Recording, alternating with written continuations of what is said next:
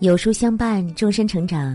亲爱的书友，早上好，这里是有书，我是主播赏心情。今天呢，我们要分享的文章是感染新冠后一位妈妈的反思。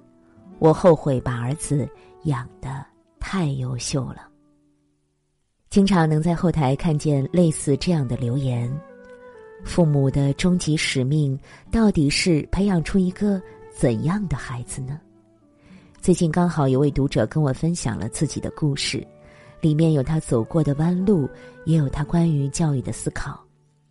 我想听了他的故事后，每个人的心中都会有答案。下面就让我用他的口吻把这个故事讲给大家听。前段时间，身边的朋友陆续都阳了，老伴儿也没能幸免。几年前，因为一次突发的脑溢血，他失去了自理能力。如今感染后，他更是难受的整宿整宿睡不着，只能躺在床上哎呦哎呦的呻吟。我慌了，连忙给远在上海工作的儿子打电话，想让他帮忙从网上抢点药。电话响了半天，儿子才终于接起，听了我的请求后，他沉默了几秒，说抢药。需要一直盯着手机刷新，可自己手头上正有个方案要交。随后抱怨了几句，之前教了你那么多遍，到现在都还没学会，就挂断了。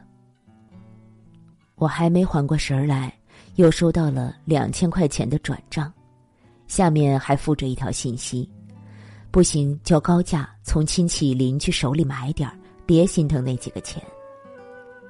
这一刻。我真的是感到心寒了。寥寥几句话，却没有一句是关心他爹身体的。挂了电话，我又去给床上面如土色的老伴儿换了一条毛巾。他睁开眼，宽慰我说：“别给儿子打电话了，他工作忙，我没事儿。”我含着泪点了点头，没说话，不禁想起前阵子。和邻居闲聊时，我无意间说过的一句话：“孩子越优秀啊，越是在给别人培养。”可现在我真的后悔，把儿子培养的这么优秀了。我儿子呢，按照现在时髦的话说，属于小镇做题家，从小学到初中再到高中，从来都是名列前茅。高考后，他如愿以偿的进入了上海最著名的那所高校，后来又顺利保了研。毕业时，他说喜欢上海的繁华和便捷，想留在这里。我和老伴儿便倾尽半生的积蓄，给他在上海周边买了一套小平米的二手房。当然，只是交了首付，其余的月供则是每个月我们跟儿子一起还。虽然日子过得很紧巴，但是亲戚朋友们聊起儿子时的羡慕和吹捧，总让我觉得，这些年勒紧裤腰带培养孩子的罪没白挨。但渐渐的看着别人家孩子孙子都在眼前，一家人热热闹闹，我又笑不出来了。人人都说我儿子有出息，说他是小城市飞出去的金凤凰。但我知道，这只凤凰已经不属于我了。这些年，儿子一直很少回家。记得最开始，他还会在每年过年的时候回来，虽然总是行色匆匆，大年三十儿还捧个电脑噼里啪啦的。可到了后来，他干脆撂下一句：“机票太贵了，有那钱不如先还房贷。”就连过年也不回来了。每年春节。外面热闹非凡，家里却只有我和老伴儿两个人，冷冷清清的。当时我们还能互相安慰说：“孩子有出息，咱们当父母的总不能剪断他的翅膀，不让他飞吧。”可现在，老伴儿躺在床上，难受的翻来覆去，而我连着跑了七八家药店，却都说暂时没药。手机上的软件五花八门，我却不知道该怎么操作。这时候我才发现，身边能有个知冷知热的孩子，是多么重要啊！正当我坐在小区的健身器材上发愣的时候，对门家的小伙子朝我打了声招呼：“姨，大冷天的，怎么还在外面坐着？”我为难的递上手机，问他能不能给我下载一个能抢药的软件。小伙子一拍手说：“我今天就是来给我爸妈送药的。我想着他们这么大年纪，肯定不会从网上买。正好呢，我家里还有点剩余的，那我现在就回小区给您取去啊。”不一会儿，小伙子气喘吁吁的回来了，递给了我一个袋子，里面不仅有药，还放着几个柠檬。我要掏钱，小伙子却拦住了我说：“别这么见外，阿姨。既然叔叔身体不舒服，您就赶快回家让他把药吃上吧。我把用量啊都写在盒子上了。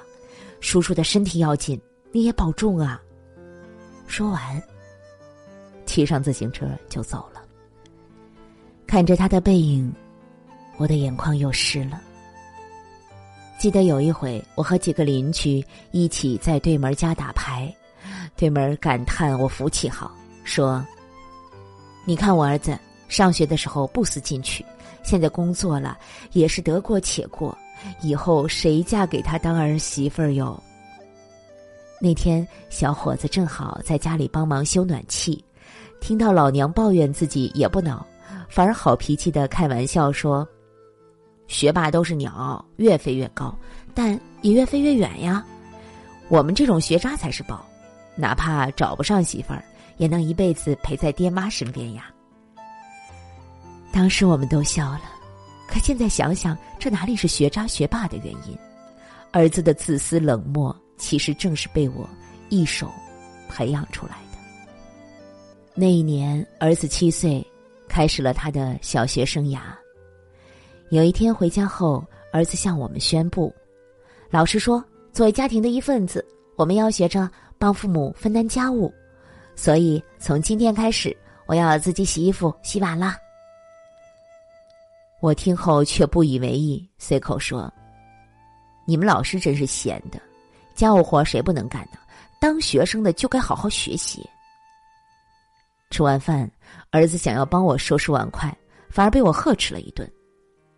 今天作业做完了吗？功课预习了吗？复习了吗？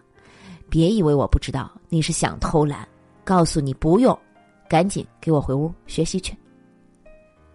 儿子被我的怒吼吓得一嘚瑟，最终只得乖乖坐到了书桌前。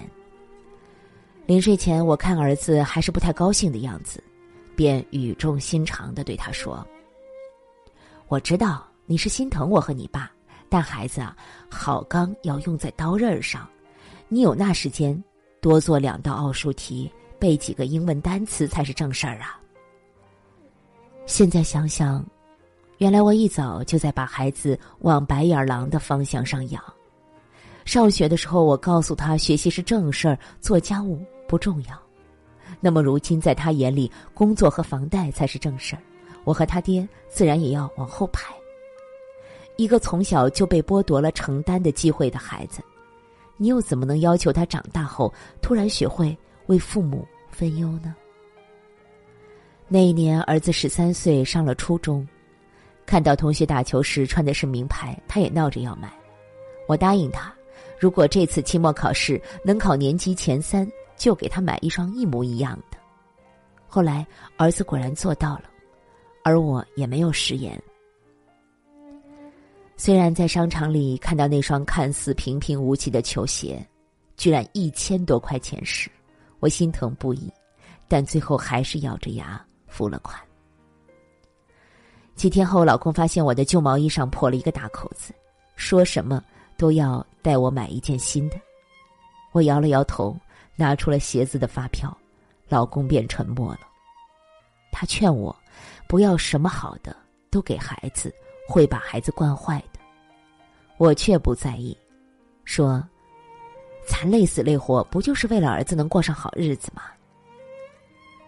于是后来儿子越来越习惯了这样的方式，吃饭时依照儿子的口味为主，平日里我和他爸几年都买不了一件新衣服，但是却隔三差五的给儿子买最新款的鞋子、限量版的篮球。我们省吃俭用，儿子的要求则全部满足。曾经，我以为一心为孩子的付出，孩子早晚也会回馈给我们同等的爱意。可结果却把儿子养成了唯我独尊的模样。他早已把我们的付出视作理所应当，却丝毫看不到我们的艰辛和不易。那一年，儿子二十二岁，读研究生。一天夜里，老公突发了脑溢血，连夜住进了医院。怕影响儿子的学习，便没有第一时间告诉他。直到他放寒假回家，才知道父亲已经在医院住了小半个月了。他来了医院，可是眼睛却一直盯着手机，让他陪老公做复健，她居然把老公一个人丢在复健室，自己跑出去接电话。等我过去时，本来就行动不便的老公正摔在地上，狼狈的爬也爬不起来。看到这一幕，我的眼泪一下子就出来了。儿子回来时，我大骂道。你还有没有点良心呐？让你陪你爹一会儿就这么为难吗？你给我滚，滚回你学校去！没想到儿子居然真的拿了行李走了。看到儿子空空如也的房间，那一刻我的心就像被人狠狠捶了一拳，碎了一地。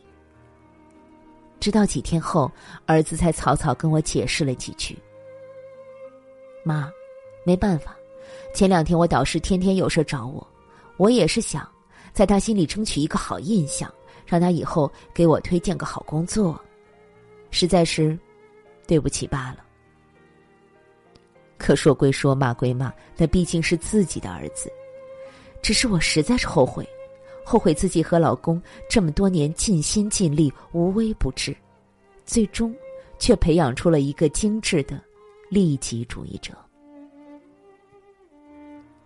最近看到了这样一句话：疫情之下，有人测出了阴性，有人测出了阳性，还有人测出了人性。